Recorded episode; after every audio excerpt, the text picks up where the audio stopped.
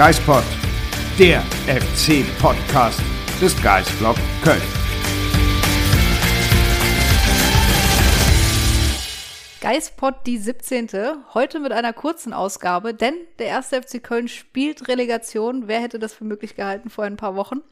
Und in zwei Tagen geht es schon weiter gegen Holstein Kiel. Marc, ich begrüße dich neben mir. Wie geht es dir? Ach, einen wunderschönen guten Tag, Sonja. Ich freue mich sehr, an diesem Pfingstmontag einen Podcast aufzuzeichnen. Normalerweise machen wir das ja in der englischen Woche nicht. Stimmt. Aber jetzt mussten wir ja, ne? Ja, also, wir halten das heute auch ganz kurz, geben ein Genau. bisschen unsere Gefühlslage wieder, schauen mal auf den kommenden Gegner und ähm, hoffen, dass wir euch damit den Feiertag am Ende ein bisschen versüßen können. schauen wir auf den nächsten Gegner. Ich dachte, wir labern einfach ein bisschen. Ja, das war auch ein bisschen übertrieben. Aber Marc, ähm, ich bin ja mittlerweile auch in einem Alter angekommen, da merke ich auch zwei Tage später noch den erhöhten Alkoholkonsum. Wie geht's dir denn heute so? Ach, ich bin ja noch ein paar, paar Tage älter als du. ähm, mir geht's, ich bin bisschen, noch ein bisschen angedutscht, glaube ich, kann man sagen. Gestern war ein ganz schlimmer Tag für euch zur Erklärung da draußen. Ähm, Sonja und ich hatten ähm, einen sehr intensiven Arbeitstag am Samstag, äh, der ja auch äh, in großen Emotionen geendet ist in der 86. Minute. Äh, wir sind äh, danach noch an den Schreibtisch gegangen, wie es sich gehört. Ihr habt das ja auch alles lesen können. Ja, und irgendwann war dann eine Flasche Wein auf, dann war irgendwann der Schnaps auf, Der Gin Tonic. der Gin Tonic auf. Und ähm, für euch, die äh, äh, vielleicht wissen, dass ich in Bonn lebe, ich habe dann in Köln bei meinen Eltern übernachtet. ich gebe es offen zu, äh, denn fahren konnte ich nicht mehr am Samstag. Nee, du hättest wahrscheinlich auch am Sonntag nicht fahren dürfen. Ja, irgendwann am Nachmittag durfte ich dann schon wieder. Das war in Ja. Ordnung. Na gut. Na, wir hatten eigentlich gesagt, entweder feiern wir den Klassenerhalt oder wir betrauern den Abstieg. Jetzt ist es dann die Relegation geworden. Und eigentlich wussten wir nicht so richtig, okay, wollen wir jetzt überhaupt was trinken oder was machen wir denn jetzt? Und ja, wie das dann meistens so ist, wenn man sich nicht sicher ist, dann wird es am allerschlimmsten. Vielleicht kennt das der eine oder andere von euch. Ja, ich bin aufgestanden ähm, vom, ich war, ich war im Stadion und bin dann aufgestanden von meinem Arbeitsplatz und habe mich auch gefragt. Eigentlich hatte ich mir ja fest vorgenommen, mich heute wegzuknallen und äh, na, nee, jetzt müssen wir arbeiten und jetzt geht die Woche ja noch weiter. Ist ja eigentlich nur eine Woche verschoben alles. Äh, auch die Gefühlslage. Also so ging es mir zumindest mit Abpfiff. Ja, ich habe das auch im Vorfeld gedacht, wenn es jetzt die Relegation würde. Mir ging es in der letzten Woche so unglaublich schlecht. Also, du hast es ja aus nächster Nähe hier im Büro immer miterlebt. Ich war ein nervliches Wrack. Ich habe gefühlt alle 20 Minuten dich gefragt, und was glaubst du? Wie ist dein Gefühl? Und es hat sich bei mir auch alle 20 Minuten verändert. Ja, das Also- war wirklich so. Äh, Ist ja jetzt genauso. Also, wenn ich jetzt auf die Relegation blicke, klar gibt es irgendwie so wirklich Anlass zur Hoffnung.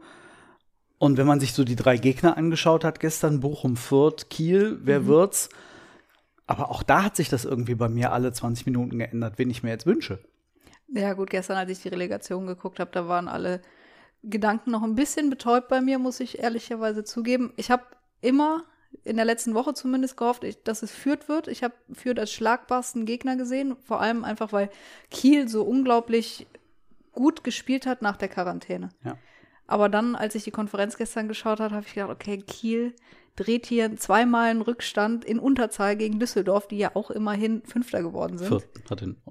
Hamburg hat gewonnen? Nee, also, ähm, du hast, glaube ich, gerade gesagt, dass Kiel den Rückstand gedreht Ah hat. ja, Kräuter führt, Entschuldigung.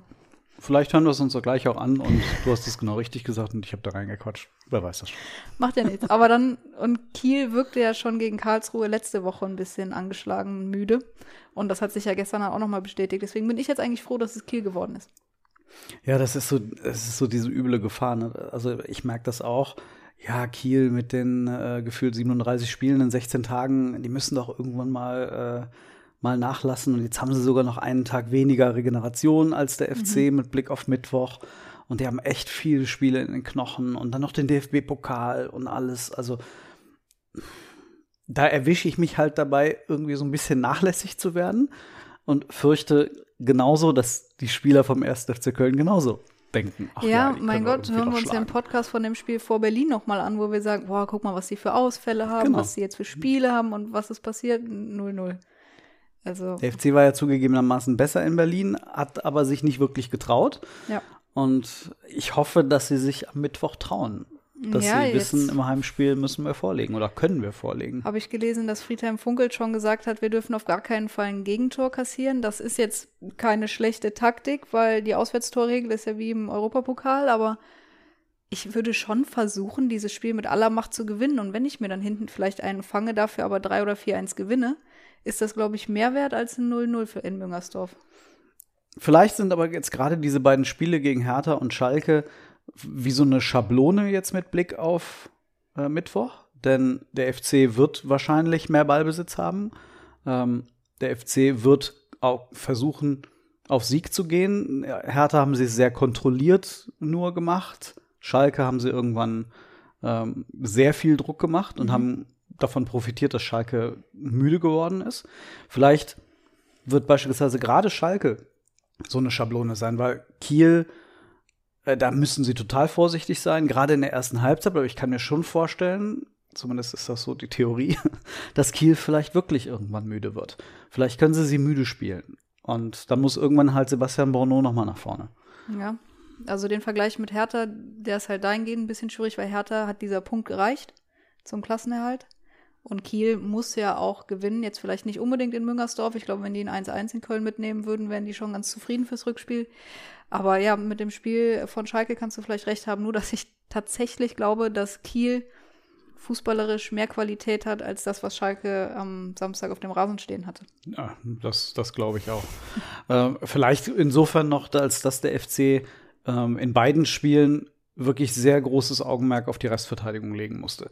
Und sie haben es in beiden Spielen geschafft, ohne Gegentor zu bleiben. Ähm, vielleicht in den ein, zwei Situationen durchaus auch mal äh, glücklich, aber das musst du auch haben, das Glück, auch jetzt am Mittwoch wieder.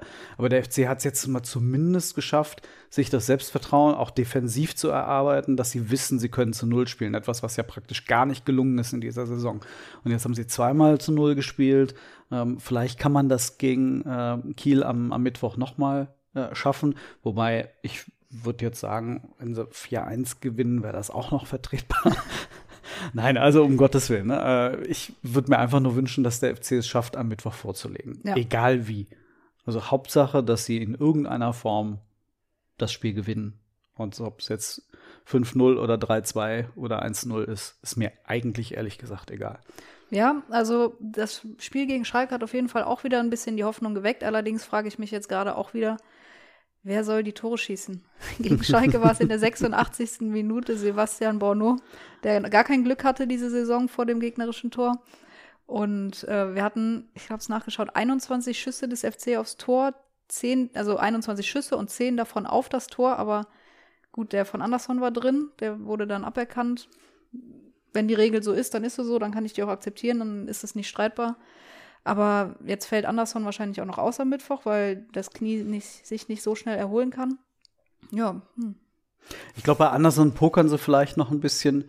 Ähm, da haben sie jetzt auch in den, in den Wochen zuvor bewusst entschieden, dass er immer erst am Donnerstag Ja. wieder einsteigt. Vielleicht hätte er auch schon ein, zwei Tage vorher mit Schmerzmitteln äh, trainieren oder spielen können, aber sie wollten ja ganz bewusst ihn sehr dosiert nur einsetzen. Insofern warten wir mal ab. Vielleicht ist da äh, der Fuchs, Friedhelm Funkel, vielleicht nicht so ganz ehrlich gewesen. Schauen wir einfach mal. Aber ähm, selbst wenn, so auch Schalke, wenn die jetzt Ralf Fährmann nicht im Tor gehabt hätten oder wenn der nicht so einen überragenden Tag gehabt hätte, alleine in der zweiten Halbzeit, Hector dreimal alleine äh, oder nicht alleine vor ihm, aber mit sehr guten Chancen. Anderson ja die Sekunden vor Ja, dem den muss er muss er ja eigentlich das Ding schon machen. Ähm, insofern, also der FC hat sich ja gegen Schalke Torchancen herausgespielt und hat diese Bälle auch aufs Tor gebracht. Ähm, auch dieser abgeblockte Schuss von Duda in der ersten Halbzeit, den hat er drei, vier Mal in dieser Saison schon versenkt. Ja. Ähm, und selbst Benno Schmitz hat ihn ja fast Ralf Fährmann überwunden. Also es gibt irgendwie für mich, für mich schon Grund zur Annahme, dass sich da offensiv ein bisschen was getan hat und dass es nicht auf Anderson hinausläuft. Denn auch wenn natürlich die gegnerischen Verteidiger vor allem auf ihn achten, wirklich im Spiel war der doch in den letzten Spielen auch eigentlich gar nicht. ja, das stimmt schon. Aber er bindet halt immer einen Gegenspieler. Das ist halt recht wichtig. Deswegen hätte ich im Laufe der Saison auch, als Anderson immer ausgefallen ist, gesagt, dann wirf halt den Arokodare mal rein. Der ist drei Meter groß, dann bindet der halt zwei Gegenspieler im und die anderen haben mehr Platz. Aber gut, das sind jetzt alles andere Geschichten, da können wir vielleicht nach der Saison nochmal ausführlicher drüber reden. Ich wollte nochmal ansprechen, ich finde es gut, dass Schalke so extrem mitgespielt hat, dass sich da niemand irgendwas vorwerfen lassen muss, wie finde ich an diesem Spieltag sowohl erste Liga als auch zweite Liga, jede Mhm. Mannschaft, für die es um nichts mehr ging. Also Respekt, kann sich der FC eine Scheibe von abschneiden, falls es irgendwann noch mal dazu kommen sollte. Aber spätestens als der FC dann das Tor gemacht hat, dann schicken die noch den Sané in den Sturm. Der Fährmann geht beim Eckball mit nach vorne und macht fast noch den Alisson Becker. Ich bin fast wahnsinnig geworden. Also das hat mich auch, das, da war, war ich komplett platt, dass die mit dem Anstoß so nach vorne Ja. gerannt sind. Also äh, da dachte ich, was machen die denn jetzt? Ist Sané direkt in den Mittelsturm gegangen, zack, auf die, auf die Kopfbälle, der gewinnt ja auch gefühlt. Alles, es gab ja auch einen guten Grund, warum der Sally Özcan den, Ja. den Sané bei dem Freistoß-Tor äh, von Anderson da geblockt hat. Denn der köpft halt normalerweise alles da hinten weg. Und dann ging der nach vorne und dann hat ja Marco Höger noch eines dieser entscheidenden Kopfballduelle gegen Sané gewonnen. Fand ich großartig. Beste Aktion von Marco Höger in dieser Saison. Ja, gut, viel mehr Chancen hatte er auch nicht, irgendwas besser zu machen, aber ja, das war ordentlich. Also mein Puls, äh, ich habe es schon bei Social Media gepostet, ich hatte einen Durchschnittspuls während des Spiels von 114. Relativ hoch und ich glaube, in den letzten fünf Minuten war das nochmal deutlich höher als der Durchschnitt. Aber ich habe gehört, du hast auch im Rhein-Energiestadion ein bisschen auf den Tischen getrommelt. Ja, normalerweise, also man muss ja dazu sagen, klar, wir sind ja FC-Fans, aber ähm, wir sind ja auch Journalisten und wenn wir auf diesen Journalistenplätzen sitzen, egal ob im Stahl, also äh, zu Hause in, in, äh, in Müngersdorf oder halt auswärts, wir dürfen ne, eigentlich nicht jubeln. Also wir sollen uns da zur- zurückhalten, zusammenreißen. Wir sollen ja auch eine gewisse Distanz in irgendeiner Form hinkriegen. Die war komplett weg. Scheiß auf Distanz. Am Samstag wirklich, ich war völlig fertig. Ich war beim, beim 1 0 von Anderson war es schon so, dass ich das überhaupt nicht fassen konnte und wollte. Habe mich unfassbar geärgert, als er dann wirklich das, äh, das Ding aberkannt hat, flog mein Handy so quer über den Tisch. Ich war sowas von sauer. Aber dann, und das Schöne war, dass ich neben Guido Ostrowski gesessen habe bei dem Tor. Ich konnte laut sein, weil Guido noch viel lauter war. Was Guido da abgezogen hat beim, bei dem Tor, das kann man sich ja auch noch mal anhören. Äh, Das war große Radiokunst. Ja. Der ist ja völlig ausgeflippt und ich halt genauso. Also normalerweise springe ich nicht auf, aber diesmal bin ich aufgesprungen und fast meinen Laptop irgendwie nach vorne geworfen. Es war egal. Einfach, da war so viel Anspannung ähm, und was da rausgebrochen ist. Ja, man muss Ja, sich das ja auch mal muss ja überlegen. auch. Es war die 86. Minute. Das war jetzt nicht irgendwie Mitte erste Halbzeit, wo man danach denkt, okay, wir packen das, weil man die Zwischenstände aus Bremen mitbekommen hat. Es war einfach die 86. Minute. Es war fast vorbei. Was ist eigentlich mit dem FC los, dass der solche Spiele inzwischen gewinnt? Also, wenn ich jetzt so an, an früher denke, der, der FC hat solche entscheidenden Spiele nicht gewinnen können. Dann 20. Mai 2017 habe ich schon nicht damit gerechnet, dass der FC gegen Mainz gewinnt und dann plötzlich äh, in, nach Europa einzieht. Und ich hätte alles drauf gewettet, dass wenn es ganz, ganz, ganz am Ende irgendwie äh, immer noch 0-0 spielt, äh, steht gegen Schalke, dass der FC das Spiel nicht gewinnen wird. Ja, ich Na, holen die ähm, das noch? verstehe, worauf du hinaus willst, aber der FC hat jetzt noch zwei Spiele. Also, Ja, na, natürlich. Also, aber wir, wir wissen ja auch, was passiert wäre, wenn das Ding nicht ja gefallen wäre. Dann äh, wären wir jetzt die Traurigen und nicht die Menschen, die wir gerade noch äh, im Fernsehen bei, äh, bei in Bremen gesehen haben. Klar, wir müssen halt, also ist ja alles unter der Prämisse, dass der FC eigentlich nur, wie wir haben im letzten Podcast gesagt, Nicht heute. nicht heute. Der FC ist dem Tod noch mal von der Klippe gesprungen. Von, der, von der Schippe. Von der Schippe. Klippe, ist ja auch egal. Er ist nicht von der Klippe gesprungen, aber dem Tod von der Schippe gesprungen. Anyway, äh, genau. Und, äh, oh Mann. Ja, es sind noch die Nachwirkungen von, Ist okay. von der Feier. Und jetzt habe ich auch den Faden verloren. Ja, es reicht, finde ich, auch heute. Was? Schon? Wie lange sind wir denn? Oh, wir sind schon, oh, Viertelstunde haben wir. Oh, ist ja fast wie am äh, Samstagabend. Hier noch ein Schnäpschen, dann noch einer. Aber äh, dann, dann noch so zum Abschluss. Was glaubst du, was, was passiert denn jetzt? Ich glaube, dass der FC die Relegation gewinnt.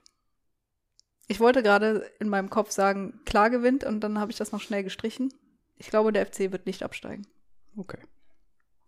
Ich per persönlich noch eine ganz andere äh, Beziehung zu äh, Relegation und Holstein Kiel.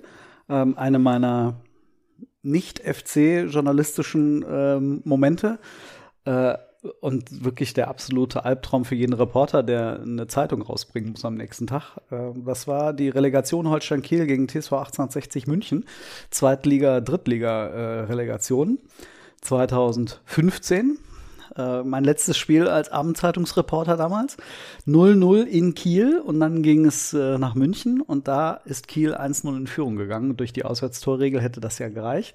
Dann hat er das war 1860 ausgeglichen und dann machte Kai Bülow in der Nachspielzeit äh, noch das 2 zu 1 und 1860 ist drin geblieben. Ich weiß noch, ähm, damals war Gerhard Poschner äh, Manager von, von München, der ist wie ein Wilder, komplett über den Platz gerannt, ähm, stand später komplett durchnässt von, von Sekt, Champagner, keine Ahnung was, äh, bei den Interviews. Ja, das war ein großartiger äh, Tag damals. Insofern, ich habe an Holstein Kiel und äh, Relegation noch ganz gute Erinnerungen. Ich möchte nur ehrlich gesagt nicht, dass das so knapp wird. Das halte ja, ich ehrlich gesagt nicht aus. Das wird dann eng mit den Nerven, ja. mit dem Herz. Aber gut. Wenn mal sie gucken. so drin bleiben, dann ist auch das okay. Ja. Und schauen wir mal, was da äh, am Mittwoch und Samstag passiert. Wir wollten heute nur einen kleinen Geistpot machen, einfach um euch Eindrücke zu geben, was wir so am Samstagabend noch gemacht haben. Ja, das äh, machen wir dann nächste Woche nicht mehr. Nee, das halte ich definitiv nicht aus. Also einmal im Jahr kann ich mit meinen 39 Jahren kann ich das noch machen, aber äh, dann ist es auch irgendwann vorbei. In diesem Sinne. Eine schöne Woche. Und nächste Woche machen wir einen Podcast. Nächste aber, ne? Woche sind wir dabei. Alles klar. Bis dann. Tschö.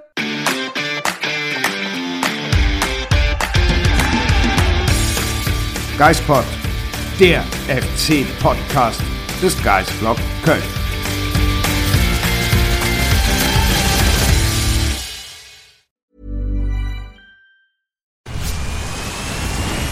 Where's that dust coming from? Still finding debris after vacuuming? Eufy X10 Pro Omni Robot Vacuum has 8,000 PA of powerful suction to remove debris deep in carpets. And it's totally hands free. Want to know more? Go to eufy.com. That's EUFY.com and discover X10 Pro Omni, the best in class all in one robot vacuum for only $799.